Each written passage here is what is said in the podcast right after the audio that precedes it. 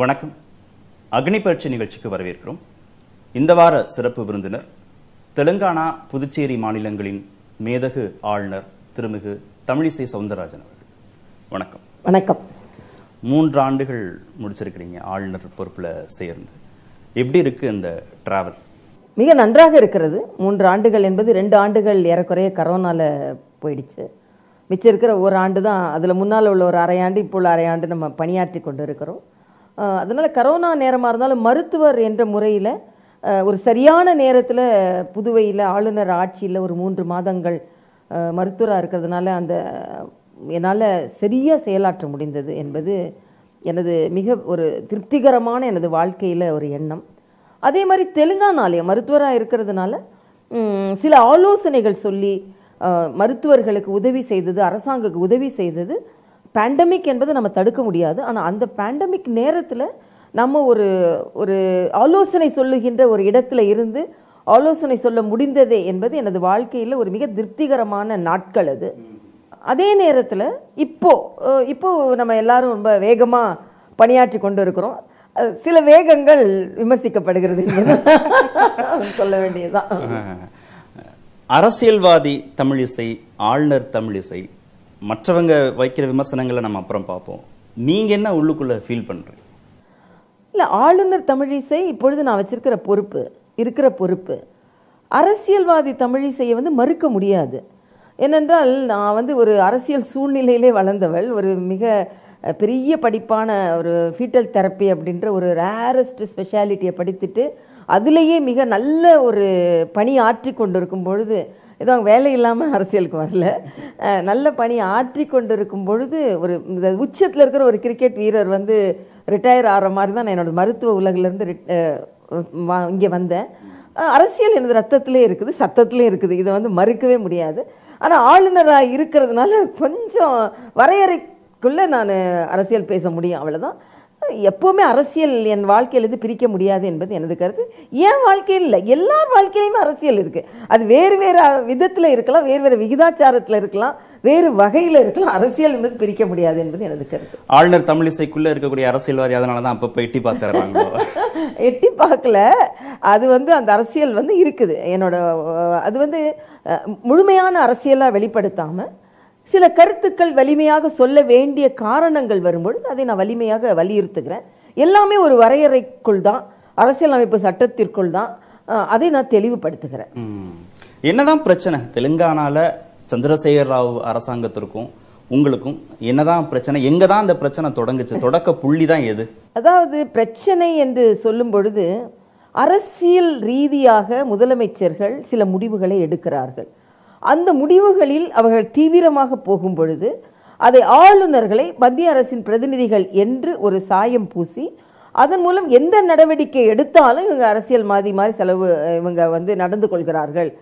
பாஜகவை போன்றவர்களைப் போல நடந்து கொள்கிறார்கள். இவங்க மக்களை பார்க்கக்கூடாது ஏன் மக்களை பார்க்குறாங்க? ஏன் மா மாவட்டங்களுக்கு போகிறாங்க ஏன் மக்கள்கிட்ட வந்து அளவலாகிறாங்க ஏன் பேசுகிறாங்க ஏன் உதவி செய்கிறாங்க அப்படின்ற ஒரு எண்ணம் அவர்களுக்கு வருகிறது. ஆமா ஏன் பார்க்கணும்? ஏன் ஆளுநர் வந்து மக்கள்கிட்ட போகணும் நான் என்ன பொறுத்த மட்டும் ஆளுநர்களுக்கு என்பது வந்து மக்களை பார்க்கக்கூடாது என்ற வரையறை எங்குமே இல்லை அரசியலமைப்பு சட்டத்திலும் இல்லை.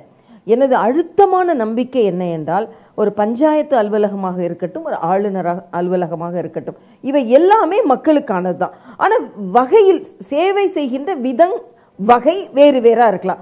இப்போ முதலமைச்சரின் அலுவலகம் வந்து என்னென்னா அவங்க உடனே அவர்கள் தீர்த்து தீர்த்து வைக்கக்கூடிய அலுவலகம். அதனால் இன்னும் அவங்க பறந்துபட்டு அவர்கள் இன்னும் மக்களோடு எளிமையாக பழகக்கூடிய ஒரு அலுவலகமாக இருக்கலாம்.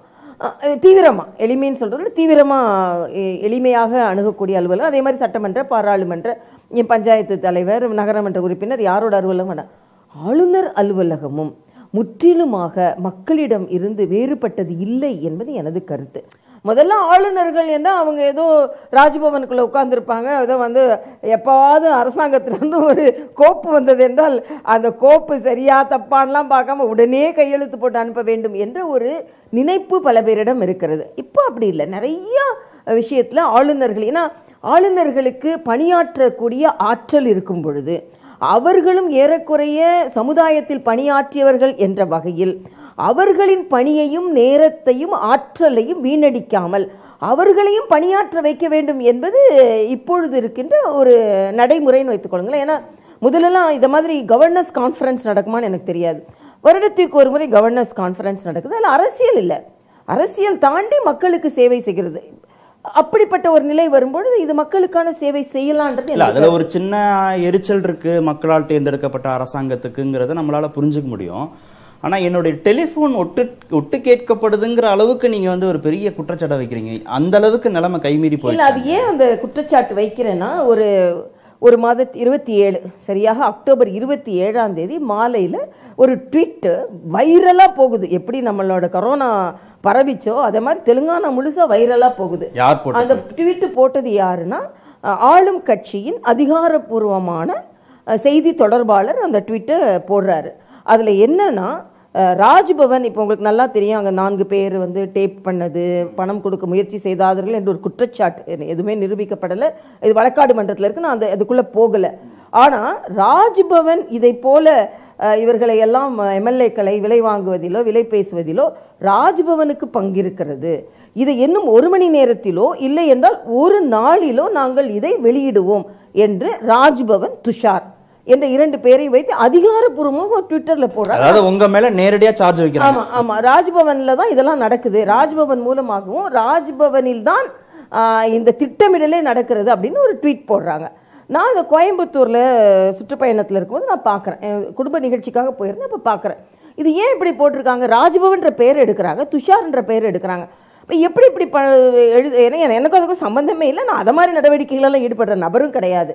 அப்போதான் கேட்டேன் எனக்கு என்ன யோசனை வந்துன்னா துஷார் பாஷன் என்பது எனது ஏடிசி பழைய ஏடிசி ஒரு மூன்று ஆண்டுகள் என்கிட்ட ரொம்ப அன்பா பழகக்கூடிய ஒரு பழகிய ஒரு ராணுவ வீரர்.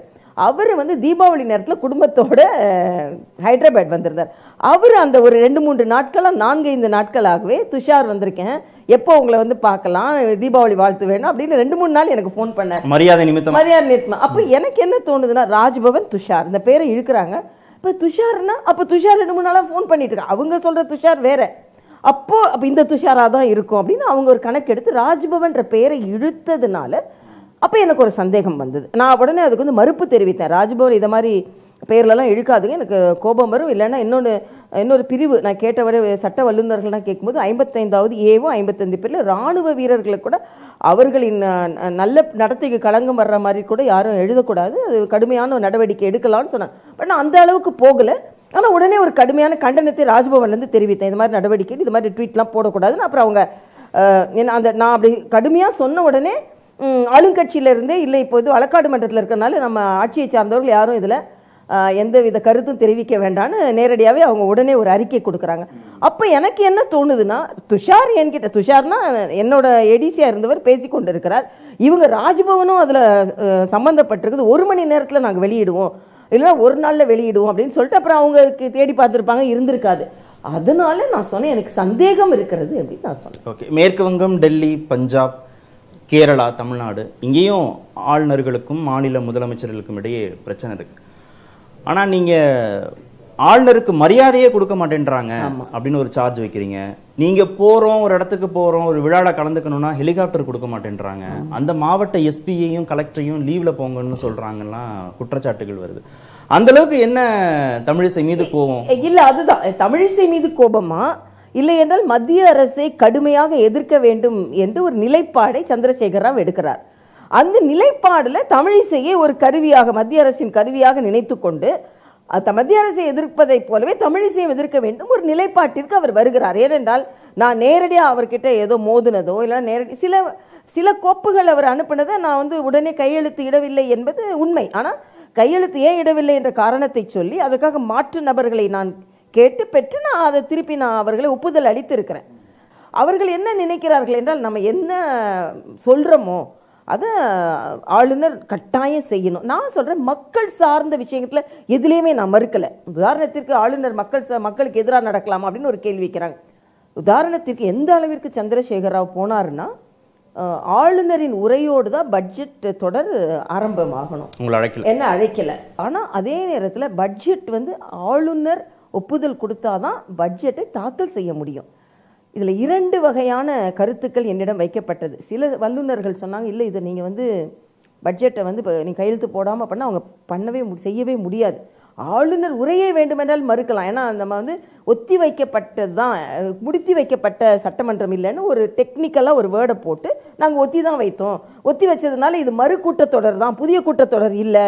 புதிய கூட்டத்தொடர்னா தான் ஆளுநர் உரையாற்ற வேண்டும் என்று எப்படியெல்லாம் ஆளுநரை தடுக்க முடியுமோ அதுக்குள்ள சட்டத்தில் உள்ள ஓட்டையை பயன்படுத்தி எல்லாம் கொண்டு வந்தாங்க. ஆனால் ஆளுநரோட கையெழுத்து இல்லை உரை இல்லாமல் பட்ஜெட் தொடர் நடக்கலாம். ஆனால் ஆளுநரின் கையெழுத்து இல்லாமல் பட்ஜெட் தாக்கல் செய்ய முடியாது. என்னிடம் கொடுக்கும்போது இரண்டு விதமான கருத்துக்கள் என்னிடம் சொல்லப்பட்டது. ஒன்று நீங்கள் கை கையெழுத்து போடாமல் தாமதப்படுத்தலாம். ஒன்றும் செய்ய முடியாது. இல்லைன்னா கையெழுத்து போட்டுட்டு போகலாம் ஆனால் நான் என்ன பண்ணேன்? இது அது மக்கள் சார்ந்தது. பட்ஜெட் தாக்கல் செய்யலைன்னா ஒரு வாரத்துக்குள்ளே அவங்க அரசாங்கத்தில் எந்த வேலையும் செய்ய முடியாதுன்றதுக்காக அதுக்கு நான் கையெழுத்து போட்டேன். பெருந்தன்மையா இருந்துட்டீங்க. நிச்சயமா. நீங்க பாஜகவுடைய செய்தி தொடர்பாளராக தமிழிசை இருக்கிறாங்கன்னு டிஆர்எஸ் ஓட அமைச்சர்கள் உங்க மேல சார்ஜ் இல்ல அதான் அது என்ன என் அதை நான் நான் வந்து வெளிப்படையாகவே ஒரு சவால் விட்டேன். எதை வைத்து நீங்கள் சொல்கிறீர்கள்? பாரதிய ஜனதா கட்சி நான் எனது அப்பாயின்மெண்ட் லிஸ்ட்டை உங்களுக்கு நான் கொடுக்குறேன். அவங்க என்ன சொல்றாங்க? நான் அடிக்கடி பாரதிய ஜனதா கட்சிக்காரங்களை பார்க்கிறேன். அப்படி இப்படின்னா நான் என்னோட அப்பாயின்மெண்ட் லிஸ்ட்டை என்னோட அலுவலகம் வந்து நான் இன்னும் கூட உங்கள்கிட்ட சொல்லலாம்.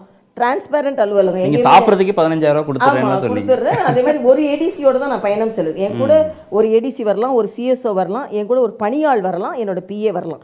நாலு ஐந்து பேருக்கு நான் செலவு செய்யலாம். ஆனால் நான் நீங்கள் எல்லாரும் பார்த்தீங்கன்னா இப்போ நானே சில நேரம் பேக் எடுத்துக்குவேன். என்னால் கவர்னர் ஏன் எடுக்கிறீங்கன்னா அதெல்லாம் இல்லை. கவர்னர் ஏன் பேசுகிறீங்கன்னு கேட்குறப்ப கவர்னர் பேக் எடுக்கிறதுல நான் தயங்குறது கிடையாது. இன்னொன்று நான் உங்கள்கிட்ட சொல்லிக்கிறேன். ஒரு ஆளுநர் என்பதனால் அதோட வசதிகளை நான் பழகி கொள்ளவே இல்லை. நான் ஆளுநர் உங்களுக்கு நல்லா தெரியும். ராஜ்பவன் என்றாலே அதில் மிக அதிகமான பணியாட்கள் நினச்ச நேரத்துக்கு சாப்பாடு இப்படி திரும்பினா மோர் வேணுமான்னு கேட்பாங்க. இப்படி திரும்பினா ஜூஸ் வேணுமான்னு கேட்பாங்க. அப்படிலாம் இல்லாமல் ஒரு சாதாரண மனுஷியாக தான் நான் எனது வாழ்க்கையை நான் பயணத்தை நான் மேற்கொண்டு வருகிறேன்.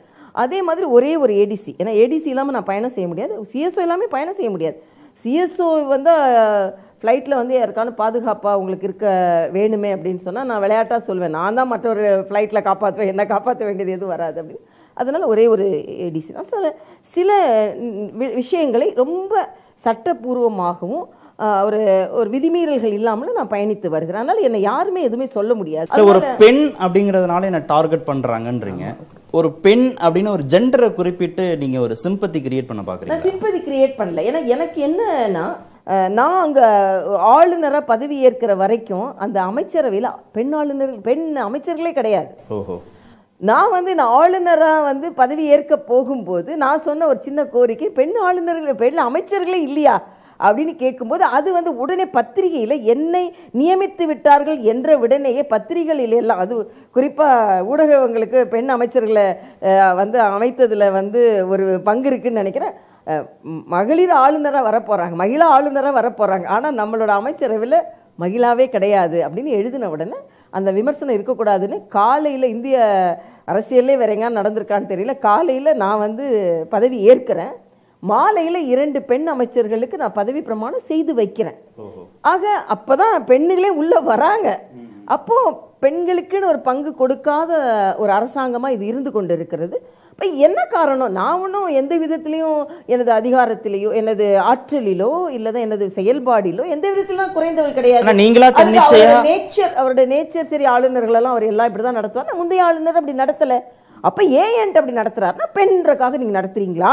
அப்படின்ற ஒரு கேள்வியை வைக்கிறது தப்பு இல்லை ஆனா நீங்களே தன்னிச்சையாக மக்களை கூப்பிட்டு மக்கள் குறைதீர்ப்பு கூட்டங்கள் நடத்துறது அப்படிங்கறதெல்லாம் சரிதானா அது? ஏன் சரியில்லைப்பா? இப்போ அங்க வந்து மக்களுக்காக ஒரு மகி அஹ், பிரஜா தர்பார் அப்படின்னு நான் போன உடனேயே ஒன்று அல்- நான் அறிவித்தேன். ஏனென்றால் அஹ், மக்க நான் ஏற்கனவே சொன்ன மாதிரி அதிகாரம் படைத்த மிக உயர்ந்த அலுவலகமாக இருந்தாலும் நம்ம பஞ்சாயத்து அளவிற்கு வந்து நம்ம மக்களுக்கான இணக்கமான ரொம்ப சிறிய அளவில் மக்களுக்கு சேவை செய்கின்ற அலுவலகமாக இருந்தாலும் மக்களுக்கானது தான் ஆக நாம நாம நான் வந்து ஓப்பனாகவே சொன்ன ஒரு கேட்டலிஸ்டாக தான் நான் உங்களுக்கு பயன்படுறேன் ஊக்குவிக்கிறதுக்காக தான் நான் வந்து பாலமாக நான் செயல்பட முடியும். அதனால எனக்கு அந்த வாய்ப்பு இருக்கும்போது மக்களை பார்க்கின்ற வாய்ப்பு இருக்கும்போது அவங்கள பார்த்தா கூட யாருக்கு பாலமா? அரசாங்கத்திற்கும் மக்களுக்கும். மக்கள் பிரதிநிதிகள் வேலை தானே அது? இல்லை மக்கள் பிரதிநிதி செய்யாத போது இப்ப நான் என்ன கேட்குறேன் மக்கள் பிரதிநிதி செய்கிறாங்களே செய்யலான்றது ரெண்டாவதுப்பா. அங்கே வந்து ஒரு சில பாலியல் குற்றங்கள் பெண்கள் மீது நடத்தப்படுகிறது. பெண்கள் சொல்றாங்க எங்களுக்கு எங்கேயும் ஆதரவு இல்லை அப்படின்னு. சரி நான் பெண்ணா இருக்கிறதுனால நாம ஆளுமைக்கு உட்பட்ட ஒரு மாநிலத்துல பெண்கள் நான் எங்க போய் இதை நானும் சில முடிவுகள்லாம் என் தன்னிச்சையாக எடுக்கிறதில்ல பத்திரிகை பார்க்குறேன் தொலைக்காட்சி பார்க்குறேன் ஸோ பெண்களுக்கு என்று ஒரு ஃபோரம் இருக்கணும் அது இல்லை போல இருக்கு அப்படின்னா நான் முந்தின நாள் ஒரு அறிவிப்பை கொடுக்குறேன். மகளிர் தர்பார்னு ஒன்று நடத்துகிறேன் எந்த மகளிர் வேணுமானு என்னை பார்க்கலாம். நீங்கள் நம்பவே மாட்டீங்க. இருபத்தி நான்கு மணி நேரம் கூட அந்த கால அவகாசம் இல்லை. ஆனால் எண்ணூறு மகளிர் வந்தாங்க ராஜ்பவனுக்கு. ராஜ்பவனுக்கு எண்ணூறு மகளிர் வந்தவங்கள ஒரு பாஜக காரங்களா எல்லாரும்? இல்லையே எல்லாம் அததான் அததான் டிஆர்எஸ் உடனே பாஜக காரங்களை அமிச்சாங்களா அப்படின்னு கேட்டாங்க. இதுல ஒருத்தன் கூட பாஜக இல்ல. எல்லாருமே வந்து அவர்களின் அடையாளங்களை சொல்லி வந்த பொதுமக்கள். இதுல வந்து எப்படின்னா இஸ்லாமிய சகோதரிகள் முப்பது பேர் வந்திருந்தாங்க.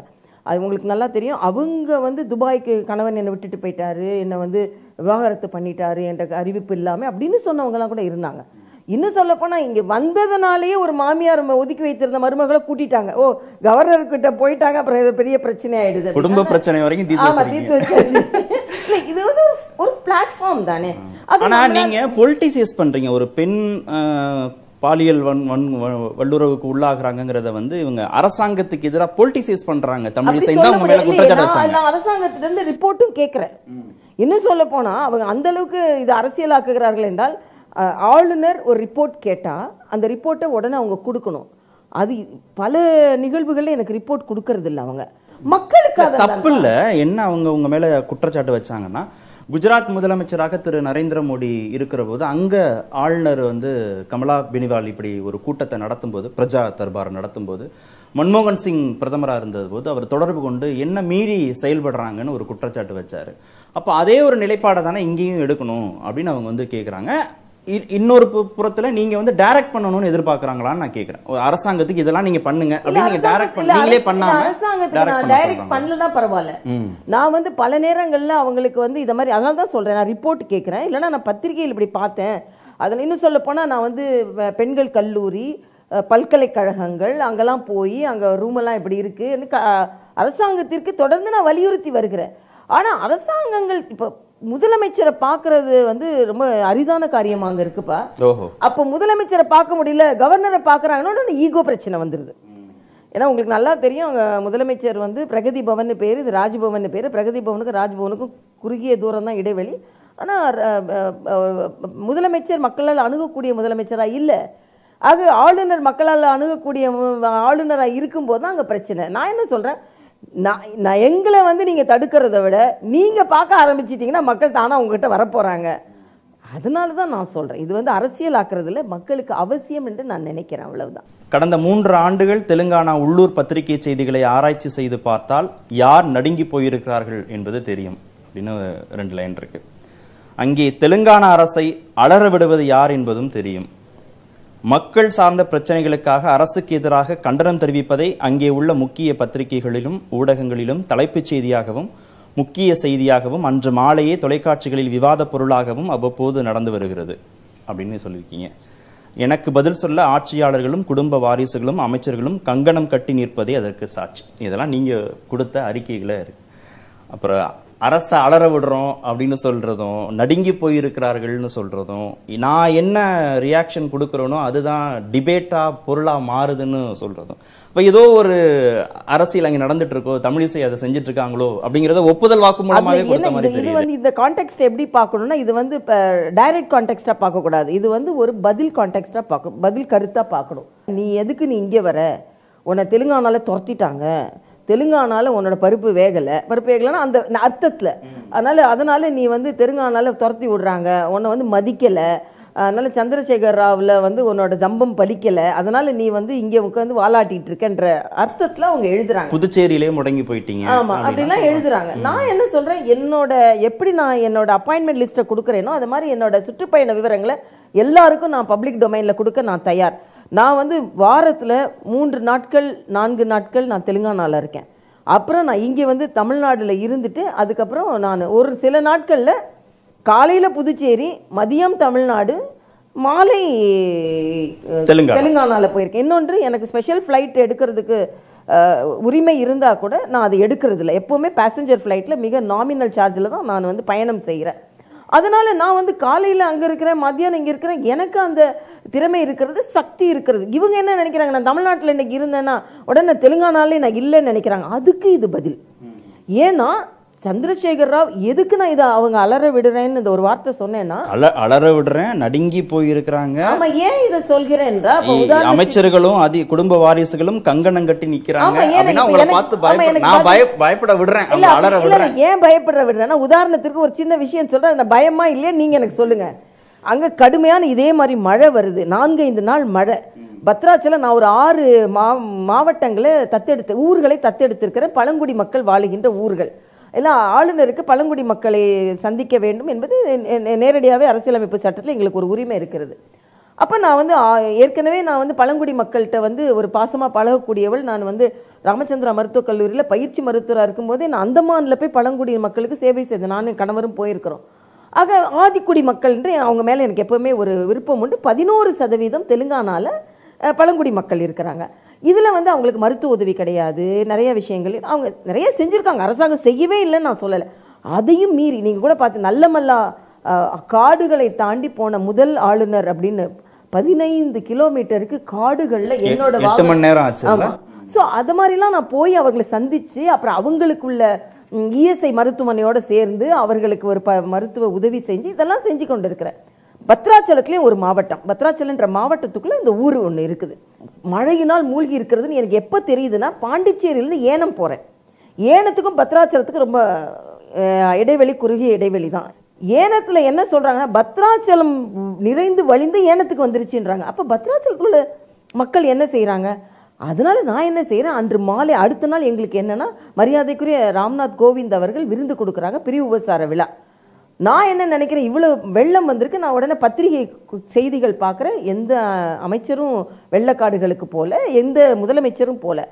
நான் மரியாதைக்குரிய குடியரசுத் தலைவருக்கு தொலைபேசியில் தொடர்பு கொண்டு ஐயா நான் தேர்ந்து தத்தெடுத்திருக்கிற ஒரு மாவட்டம் தத்தளித்து கொண்டு இருக்கிறது மழையில் அதனால் நான் இந்த விருந்தில் கலந்துக்க முடியாது நான் அங்கே போகிறேன் அப்படின்னு சொல்லி நான் உடனே ஒரு பத்திரிகை செய்தி கொடுக்குறேன். ஆளுநர் மழை வெள்ளங்கள் இருக்கின்ற தான் தத்தெடுத்த மாவட்டம் இருக்கின்ற பத்ராச்சலத்திற்கு செல்கிறார்னு. நம்ப மாட்டீங்க. அரை மணி நேரத்தில் ஃப்ளாஷ் நியூஸ் வருது.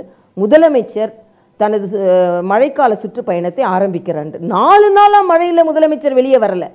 ஆளுநர் போனதுக்கப்புறம் முதலமைச்சர் ஏன் வரலன்னு பேர் வரும்னு உடனே முதலமைச்சரை வெளிக்கொணர்ந்த அந்த திறமை எனக்கு இருக்கிறது என்பதை ஆக நான் வந்து அதிகாரத்தில் அதை கொண்டு வரலை.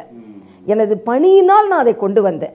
அப்போது இது வந்து மக்களுக்கு நல்லது நடக்குமா? நடக்காதா? இதைத்தான் நான் சொல்கிறேன். எனது பணியின் மூலமாக அது நான் மிரட்டலை. அப்படி பார்த்தா நான் மிரட்டுறதா இருந்தால் என்னை என்னை வந்து மதிக்காத ஆட்சியர்கள் ஏகேஎஸ் ஆஃபீஸரை கூப்பிட்டு எனக்கு அந்த அதிகாரம் இருக்கிறது கூப்பிட்டு ஏன் வரல? ஐ கேன் சம்மன் யூ அப்படின்னு சொல்லலாம். ஆனால் நான் ஏன் அதை சொல்லலைன்னா அவர்களின் சர்வீஸ் ரெக்கார்டில் அது ஒரு பிளாக் மார்க் ஆகும். அவங்களுக்கு இன்னும் எவ்வளவோ உயர்வுகள் வரணும். அவங்க தானாக வராமல் இல்லை. முதலமைச்சர் சொல்லி வராமல் இருக்கிறாங்க.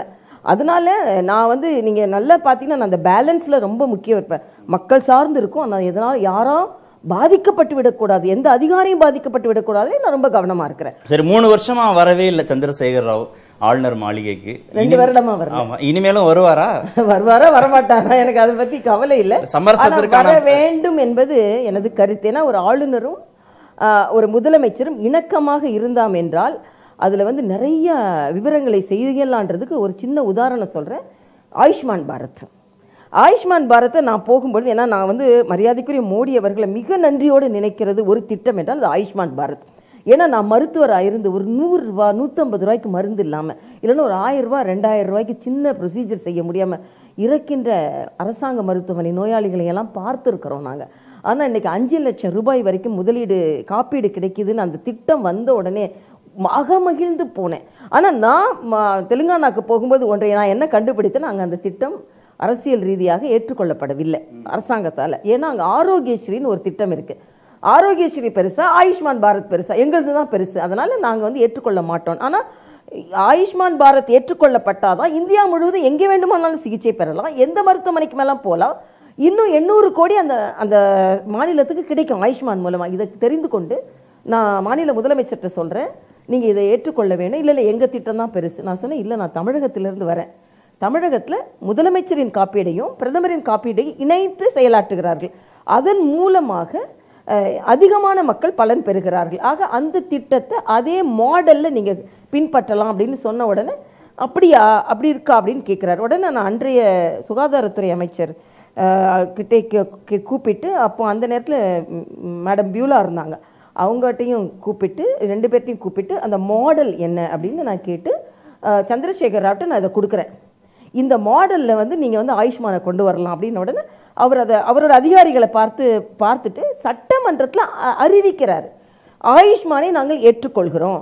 ஆயுஷ்மானால் எண்ணூறு கோடி வரும்னு ஆளுநர் சொன்னாங்க. ஆக ஆளுநர் தமிழக மாடலை எனக்கு சொன்னதுனால இதை ஏற்றுக்கொள்கிறேன். இது அங்கே அங்கே உள்ள சட்டமன்ற ப்ரொசீடிங்ஸில் இருக்குது அப்போ ஒரு ஆளுநரும் முதலமைச்சரும் இணைந்து பணியாற்றினால் அந்த மக்களுக்கு பலன் தருவதாக இருக்கிறது இல்ல அப்போ இதுல நான் என்னைக்குமே ஈகோலையோ இல்லைன்னா நான் என்னைக்குமே முதலமைச்சரை சந்திக்க மாட்டேன்னு சொன்னதில்லை. முதலமைச்சர் தன்னை அவர் அப்படியே ஒரு ஈகோ விஷயத்துக்காக நான் ஏன் வரணும் அப்படின்னு இருக்கிறார். புதுச்சேரியில தமிழிசை ஒரு சூப்பர் முதல்வரா இருக்கிறாருன்னு திரு நாராயணசாமி குற்றச்சாட்டு வைக்கிறார். உண்மையிலேயே ரங்கசாமி தான் முதல்வரா நீங்க முதல்வரா? மரியாதைக்குரிய அண்ணன் ரங்கசாமி அவர்கள் தான் முதல்வர். நான் எந்த விதத்துலையும் அவர்களை வந்து பைபாஸ் பண்ணுறதே கிடையாது. ஆனால் இது நம்ம அண்ணன் நாராயணசாமிக்கு ஆளுநர்கள் என்றாலே ஒரு ஒரு நைட்மேர் இருக்கு அவருக்கு. அந்த இப்படி தான் இருப்பாங்க போல இருக்கு அப்படின்னு சொல்லிட்டு.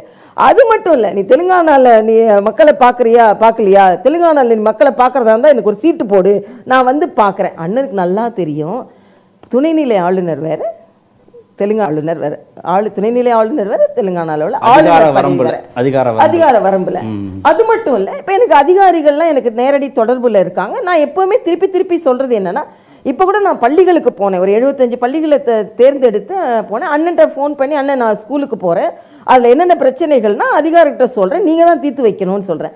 ஆக நமக்கு அந்த கெப்பாசிட்டி இருக்கும் பொழுது அது மக்களுக்கிட்ட சென்று மக்கள்கிட்டான பிரச்சனைகள் வரும்போது நான் தீர்த்து வைக்க போறது இல்ல நான் வந்து அவங்க கிட்ட தான் கொடுக்க போறேன். ஆனா நான் ஒரு பிளாட்ஃபார்மை உருவாக்குறேன்ல. நான் என்னோட ராஜ்பவனின் க கதவுகள் திறந்திருக்கும் பொழுது மக்கள் நம்பிக்கையோடு வருகிறார்கள் என்பது தான் இப்ப நாராயணசாமி சொல்றதை வச்சு பார்க்கும்போது சந்திரசேகர ராவ் மனசுல இருக்கதை வெளிப்படையா பேசிடுறாரு ரங்கசாமி வந்து மனசுக்குள்ளேயே மென்னு முழுங்கி மௌனமா இருக்கிறாரோ அப்படின்னு தோணுது. சொல்ல முடியாது அப்படிலாம் இல்ல. அவர் நான் அப்படி சொல்ல முடியாத நிலையில எல்லாம் அண்ணன் நான் வைக்கல. ரெண்டு பேரும் தொலைபேசியில பேசிக்கொள்கிறோம். இல்லைன்னா நான் எதனாலும் நேரடியா கூட அவருக்கு நான் தொலைபேசியில தொடர்பு கொண்டு பேசிக்கொள்கிறேன். அதனால ஒரு ஒரு தொலைபேசியோ ஒரு நேரடி சந்திப்போ பல பிரச்சனைகளை தீர்த்து விடும் என்பதுதான் எனது கருத்து. குறிப்பா நான் ரங்கசாமி அண்ணன்ட்டே சொல்லுவேன். ஆனா மருத்துவத்துறையை கொஞ்சம் என்கிட்ட விட்டுருங்க. எனக்கு வந்து மருத்துவத்துறையை ஒரு பிரம்மாண்டமா கொண்டு வரணும்னு ஒரு ஆசை இருக்கு. அவரும் சரி நீங்க வந்து ம- மருத்துவமனைக்கு போங்க. அவங்க மருத்துவர்கள் எந்த வித விதத்துலலாம் மேம்படுத்தணும்னு பார்க்க எனக்கும் அந்த ஆசை இருக்கு. ஆக இது வந்து ஒரு இணக்கமா தானே செயலாற்றுது. இணக்கமா செயலாற்றுகிறார்களேன்ற ஒரு ஆதங்கம் அண்ணன் நாராயணசாமி மருத்துவத்துறை எங்க கிட்ட கொடுத்துருக்கீங்கன்னு கேக்குறீங்க. கவர்மெண்டே உங்க கிட்ட தானே இருக்கு. பாண்டிச்சேரி கவர்மெண்டே உங்க கிட்ட தானே இருக்கு. இல்ல இல்ல. அப்படின்னா ஏன் மருத்துவத்துறை கொடுங்கன்னு நான் கேட்கிறேன் நான் என்ன கேட்கிறேன் ஒரு ராஜ்பவன். வசதி மிகுந்த ராஜ்பவன். உங்களுக்குலாம் தெரியும் உள்ள எல்லா ராஜ்பவனுக்குள்ள எல்லாம் நீங்கள் வந்திருக்கீங்க. அதிகாரம். ஒரு ஒரு ஒரு ஒரு அரசாங்கத்தோட ஹையஸ்ட் போஸ்டில் இருக்கிறவங்க. பணியாளர்கள் வசதிகள் வாய்ப்புகள். நான் டைனிங் ரூம்குள்ளே போக மாட்டேன். இல்லைன்னா நான் இப்படி குண்டாயிடுவேன். ஏன்னா அவங்களுக்கு ஹைதராபாத் பிரியாணி எவ்வளோ ருசியாக இருக்கும்னு தெரியும். எல்லா வகையான பிரியாணிகளும் கேட்குறமோ இல்லையோ இது ஆளுநருக்கு தயார் செய்து அங்கே வச்சிருவாங்க. ஆனால் இப்படிப்பட்ட ஒரு வாழ்க்கை வாழுகின்ற தகுதி இருந்தும் ஆனால் மக்களுக்காக நாம வருகிறோம்னு சொல்றதுல என்னப்பா தப்பு? இல்ல நீங்க வந்து ஒரு சூப்பர் முதல்வர்னு காங்கிரஸ் சொல்றதை விட்டுருவோம். அவங்களுக்கு உங்கள் மீதான ஒரு காழ்ப்புணர்ச்சி அரசியல் அதை விட்டுருவோம். அதிமுகவுடைய அன்பழகன் வந்து நீங்க தென்மண்டல கவுன்சில் கூட்டத்தில் கலந்துக்கும் போது தமிழிசை ஏன் கலந்துக்கணும்? ஒரு முதல்வர்னு ஒருத்தர் இருக்கிறார் அவர் தானே கலந்துக்கணும். பக்கத்து மாநிலங்கள்கிட்ட இருக்கக்கூடிய பிரச்சனைகள் குறித்தெல்லாம் அவர் தானே பேச முடியும் பேசணும். ஏன் தமிழிசை இந்த கூட்டத்தில் கலந்துக்கிட்டாங்கங்கிறதுக்கு ரெங்கசாமியும் தமிழிசையும் சேர்ந்து வெள்ளை அறிக்கை கொடுக்கணும்னு அவர் கேட்கிறார் அசாதாரணமாக ஏதாவது நடந்தால் வெள்ளை அறிக்கையில் வெளிப்படையான ஒரு நிகழ்வு இது. ஆன் கால் நானும் அதில் இன்வைட்டி தான். நான் வந்து சும்மா முந்திரி மாதிரி நான் போகலை. இதில் வந்து இதுக்கு முன்னால் மரியாதைக்குரிய ஆளுநர் கிரண்பேடி இருக்கும் பொழுதும் அவங்களுக்கும் அழைப்பு முதலமைச்சருக்கும் அழைப்பு. ஏனென்றால் இங்கே துணைநிலை ஆளுநரும் முதலமைச்சரும் இணக்கமாக செயலாற்றினால்தான் ஒரு துணைநிலை இது மாநிலத்தை சரியா கொண்டு வர முடியும். ஏன்னா இப்ப டெல்லியை கூப்பிடுறாங்கன்னு வச்சுக்கோங்க. டெல்லி கூப்பிடும் போதும் ஆளுநரும் துணைநிலை ஆளுநரும் முதலமைச்சர் தான் கூப்பிடுறாங்க. அதே இது வந்து அந்தமான்ல முதலமைச்சர் கிடையாது லட்சத்தீப்ல முதலமைச்சர் கிடையாது ஜம்மு காஷ்மீர்ல கிடையாது அவங்க மட்டும் வராங்க. அதைத்தான் அவர் அது- கோடிட்டு காட்டும்போது என்ன சொல்றாருன்னா by norms, இல்ல பை நார்ம்ஸ் கரெக்ட் நீங்க சொல்ற பாயிண்ட் கரெக்ட் அவர் என்ன கோடிட்டு காமிக்கிறார் அப்படின்னா சட்டமன்றம் இருக்கிற இடத்துல முதலமைச்சர் போகட்டும். சட்டமன்றம் இல்லாத யூனியன் பிரதேசங்கள்ல ஆளுநர் போட்டும். அப்படிங்கிற அந்த மரபை ஏன் பின்பற்றல இல்ல அப்படி இல்ல. துணைநிலை ஆளுநருக்கான உரிமைகளும் அதிகாரங்களும் வேறுப்பா இப்ப அண்ணன் ரங்கசாமி அவர்கள் ஒரு முடிவெடுத்தா கூட நீங்க இதுக்கு முந்தைய ஆட்சியில நீங்க பாருங்க. அப்படி பார்த்தா ஏன் அண்ணன் நாராயணசாமியால எல்லாம் செய்ய முடியல? நாராயணசாமி என்னெல்லாம் அதுதான் அதுதான். அப்ப எப்படின்னா நாங்க ரெண்டு பேருக்கும் அந்த இணக்கம் வரணும். இப்ப அங்க என்னெல்லாம் திட்டம் பேசப்படுது அது துணைநிலை ஆளுநருக்கும் தெரியணும். அப்ப துணைநிலை ஆளுநர் அதுக்கு தடங்களா இருந்துடக்கூடாது ஆக அதனால தான் இப்ப நாங்க வந்து ரெண்டு பேரும் பேசி ரெண்டு பேரும் மாநிலத்தை பத்தி தான் பேசுறோம். போன வாட்டி ரெண்டு பேரும் தான் கலந்துக்கிட்டோம் கலந்துக்கிட்டதில் அவர் சில பிரச்சனைகளை எடுத்து சொன்னார் நான் சில பிரச்சனைகளை எடுத்து சொன்னேன். அண்ணன் ரங்கசாமிக்கும் தெரியும் எனக்கும் தெரியும். வந்த உடனே வேலை சுமூகமா முடியும். சரி அப்ப அவரையும் ஏன் அழைச்சிட்டு போயிருக்கலாம்? நான் அழைக்கல. அவர் வரலன்னா நான் என்னப்பா செய்ய முடியும்? அவர்? அல்ல அவர் கூப்பிடணும் இல்ல. அவருக்கு என்று ஒரு நம்பிக்கை இருக்கிறது. என்கிட்ட சொன்னாரு அம்மா நான் வந்து இரு ரெண்டாயிரம் பேர் மூவாயிரம் பேருக்கு சாப்பாடு போடணும். படைக்கணும். அதனால என்னால இன்னைக்கு வர முடியாதும்மா நீங்க போயிட்டு வாங்க. ஆக இத வந்து அவர் இணக்கமா சொல்றத இன்னொன்னு நான் போகிறேன்னு நீங்க சந்தோஷப்படுவீங்களாப்பா? அவரும் போல நானும் போலனா நான் போய் புதுவைக்கு என்- நல்லது தானப்பா வாங்கிட்டு போறேன். நான் போனதுனால எனக்கு பெரிய கிரீடம் வந்துட இல்ல போதா? நாராயணசாமி சொல்லியிருந்தா இது பொலிட்டிக்கல் கொஸ்டின் அன்பழகன் சொல்றதுனால கொஞ்சம் கோட்டட் கொஸ்டினா இல்ல, அது அன்பழகன் அண்ணன்ட்டே நான் பேசினேன். நான் கூட சொன்னேன் இது வந்து எனக்கு அதிக நான் போய் என்ன நான் சாதிக்க போறேன்? மக்களுக்கு அதனை போறேன். இங்க இருந்து திருவனந்தபுரம் போய் அங்க இருந்து ரெண்டு நாள் மீட்டிங் அட்டன் இதெல்லாம் சாதாரண விஷயமா. படுத்துக்கலாம்ல. ஆ எனக்கு ஒன்றும் பிரச்சனை இல்லைன்னு. ஏன் நம்ம செய்யறோம் இல்ல நீங்க கொஞ்சம் முன்னாடி பேசும்போது சொன்னீங்க அரசு நிர்வாகத்துல என்னெல்லாம் முடிவெடுக்கிறாங்களோ அதெல்லாம் ஒரு ஆளுநராக தெரியணும் அப்படின்னா வேலிட் பாயிண்ட் அது துணைநிலை ஆளுநருக்கு தான் ஆளுநருக்கு அது கிடையாது. அது வேலிடான ஒரு பாயிண்ட் ஆனா சிபிஎஸ்இ பள்ளிகளாக புதுச்சேரி அரசு பள்ளிகள் வந்து மாற்றப்படும் அப்படிங்கறத வந்து நீங்க என்ன சொன்னீங்கன்னா நமச்சிவாயம் அந்த கோரிக்கையை வச்சாரு. அதனால வந்து மாத்துறாங்க அப்படின்னு திரு தர்மேந்திர பிரதான் பேசினதாக செய்தி.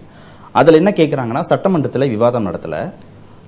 நாடா உறுப்பினர்கள்ட்ட கருத்து கேட்கல பொதுமக்கள்கிட்ட கருத்து கேட்கல. எதனால தன்னிச்சையாக சிபிஎஸ்ங்கிற ஒரு முடிவை வந்து அறிவிக்கணும் அப்படின்னா ஒரு விவாதமே இல்லாம ஒரு முடிவுக்கு எப்படி தமிழிசை தன்னிச்சையாக வருவாங்கன்ற ஒரு கேள்வி இது வந்து இது நடைமுறைப்படுத்தும் போது நிச்சயமா விவாதத்திற்குள்ள வரும். இதுல என்ன பிரச்சனைனா இப்போ வந்து உதாரணத்திற்கு தமிழகத்தோட போர்டோட தான் புதுச்சேரி போர்டு இருக்கு எஜுகேஷன் போர்டு. மாகே வந்து கேரளா போர்டோட இருக்கு ஏனம் வந்து ஆந்திரா போர்டோட இருக்கு. அதனால எங்களுக்கு புதுச்சேரிக்கு என்ற ஒரு பாடத்திட்டத்தை எங்களால கொண்டு வர முடியல. வேணான்றாங்க. ஏன் வேணான்றாங்க? இவ்வளவு மொழிகள் மலையாளம் தமிழ் தெலுங்கு ஆங்கிலம் இவ்வளவு மொழிகளோட மிகச் சிறப்பான கல்வி திட்டம் புதுச்சேரியில இருக்கு. இதை ஏன் நீங்க வந்து. சிபிஎஸ்இன்னு ஒற்றை இல்ல, ஒரு பாடமுறைக்குள்ள கொண்டு கேக்குறாங்க. ஒரு யூனிஃபார்மிட்டி வேணும். ஒரு துணைநிலை மாநிலம் என்ற வகையில சிபிஎஸ்சியா மாத்திட்டோம்னா எல்லாருக்கும் சமமான இப்ப மாகேல உள்ள படிப்பு உள்ளவங்களுக்கு ஏன் புதுச்சேரி மறுக்கப்படணும்? புதுச்சேரியில உள்ளது ஏன் ஏனத்துக்கு மறுக்கப்படணும்? ஆக எங்களால தனி போர்டு மறுக்கப்படல. அதாவது எல்லா மாநிலமும் நான் ஒரே ஒரு கேள்வி கேட்கிறேன். எல்லா மாநிலமும் தன் கொள்கை முடிவுல சில முடிவுகளை எடுக்க முடியல என்னன்னு நான் விவரிச்சிடறேன். எல்லா மாநிலமும் மற்ற மாநிலங்களோட எல்லை பகுதியை பிரிச்சுக்க தானே போகுது.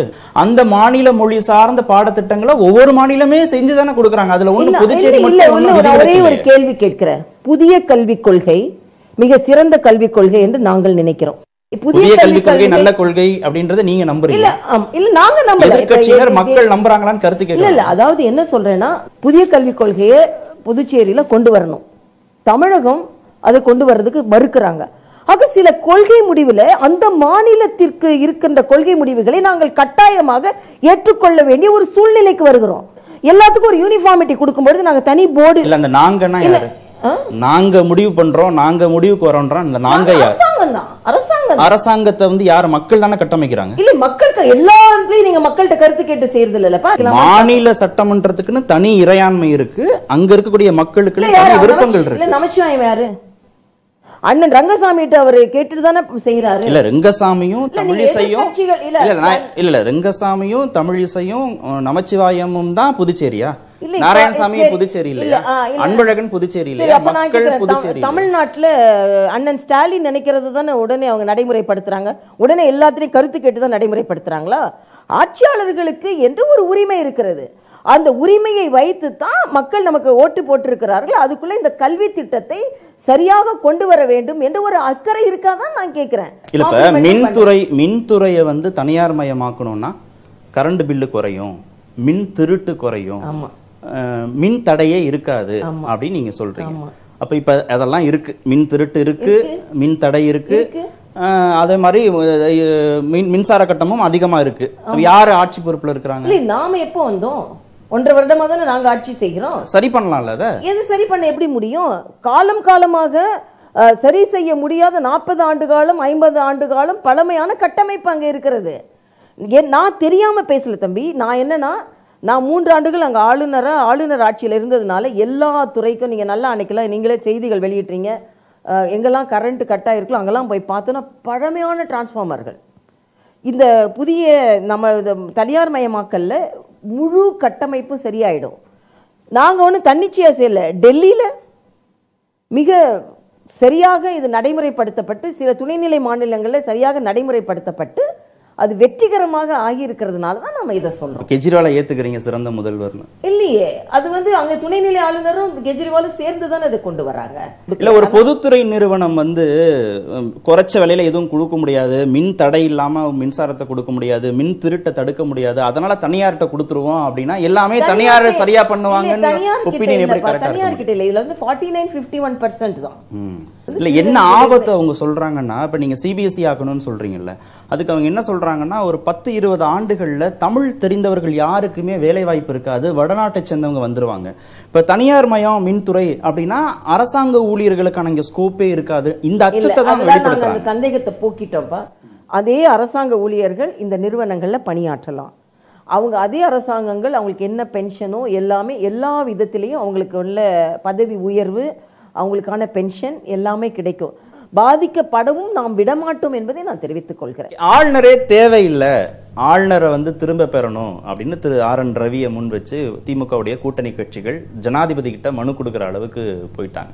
ரொம்ப குடைச்சல் கொடுக்குறீங்களா? பாஜக ஆளாத மாநிலங்கள்ல மாநில முதலமைச்சர்களுக்கு ரொம்ப குடைச்சல் கொடுக்குறீங்களா இல்ல முதலமைச்சர்கள் அப்படி நினைத்துக் கொள்கிறார்கள் என்பது எனது கருத்துப்பா. கருத்து பரிமாற்றமே இருக்கக்கூடாது. நாங்க தொலைபேசியில் கூட உங்கள்கிட்ட பேச மாட்டோம். வந்து கூட பேச மாட்டோம். ஆனால் நான் ஒன்று அனுப்பினேன்னா நீங்கள் கையெழுத்து போட்டு உடனே அனுப்பணும். ஏன் எனக்கு சந்தேகங்கள் இருக்கக்கூடாதா? அரசியலமைப்பு சட்டம் கையெழுத்து போட்டு இதை சரி செய்ய முடியும் என்ற ஒரு தகுதியை கொடுத்திருக்கும் பொழுது உரிமையை கொடுத்திருக்கும் பொழுது அதுல என்ன பிரச்சனை என்று கிளாரிஃபை பண்றதுக்கும் ஆளுநருக்கு உரிமை இருக்கிறது என்பது எனது தெளிவான முடிவு. ஓகே அந்த மாதிரி ஒரு தகுதியோட வரல அப்படின்னு உங்களை சுட்டிக்காட்டிய மருத்துவம் படித்திருந்தாலும் அரசியல் அறிவில் வந்து தமிழிசை எல்கேஜி தான் அதனால தான். நான் வாரிசு குருவி இல்லை நான் பதில சொன்னேன். என்னோட அரசியல் வாழ்க்கையை நீங்க பார்த்தீங்கன்னா இருபத்தைந்து ஆண்டு கால பொது வாழ்க்கை. ஆறு ஐந்தே முக்கால் வருடம் ஒரு தேசிய கட்சியின் மாநில தலைவர். பிறந்து வளர்ந்ததிலிருந்து அரசியல் சூழ்நிலையை கற்று தெரிந்தவள் அண்ணன் ஸ்டாலினுக்கு வயதுல வேணா கொஞ்சம் வேறுபாடு இருக்கு வேணா அண்ணன் ஸ்டாலினுக்கு என்ன அரசியல் அறிவு இருக்கிறதோ அதே அறிவு தமிழிசைக்கும் இருக்கிறது. ஏனென்றால் அண்ணன் ஸ்டாலினோட அப்பா எவ்வளவு தூரம் தமிழக அரசியலில் இருந்தார்களோ அதே அளவு தான் எங்கள் அப்பாவும் இருந்தாங்க. அதனால் ஆரம்பத்தில் எனக்கு நினைவு தெரிந்த காலத்தில் இருந்து தமிழக அரசியலில் என்னென்ன நடந்திருக்கிறது என்று இன்னும் என்னால் முழுமையாக சொல்ல முடியும். அப்படிப்பட்ட ஒருவரையே நீங்கள் எல்கேஜின்னு சொன்னீங்கன்னா அப்போ நீங்கள் எவ்வளோ உண்மையை மறைத்து கொண்டு எழுத முடியும்? அப்போ உங்களோட குடும்பத்திலேயோ வாரிசுகளையோ எந்தவித தகுதியும் இல்லாமல் ஒரு பதவி கிடைக்கும் பொழுது அதை மாதிரி நான் கிடைக்கலன்றதை நான் இங்க பதிவு செய்கிறேன். அதாவது உங்களோட கட்சியில தலைவர்னா அப்பா தலைவரா இருந்தீங்க நீங்க தலைவரா வந்துட்டீங்க இது அப்படி எங்க கட்சியில அப்படி இல்லையே? தமிழிசை தலைவரா வரணும்னா அதுக்கு பல தகுதிகள் இருந்தப்பறம் தான் தலைவரா வர முடியும். தலையிடக்கூடாதுன்றாங்க. கட்சி விவகாரத்துல ஆளுநர் தலையிடக்கூடாது அதுவே தமிழிசைக்கு தெரியல அப்படின்னு அவங்க. அந்த தமிழிசை வந்து புதுசா ஆளுநர் ஆகல. தமிழிசை வந்து மூணு வருஷம் ஆளுநரா இருக்கிறேன் நான். ஆளுநர்களை பார்த்திருக்கிறேன். என்ன நீங்க எல்கேஜின்னு சொன்னீங்கன்னா உங்க இயக்கத்துல நான் எத்தனை பேர் எல்கேஜின்னு சொல்லலாம்?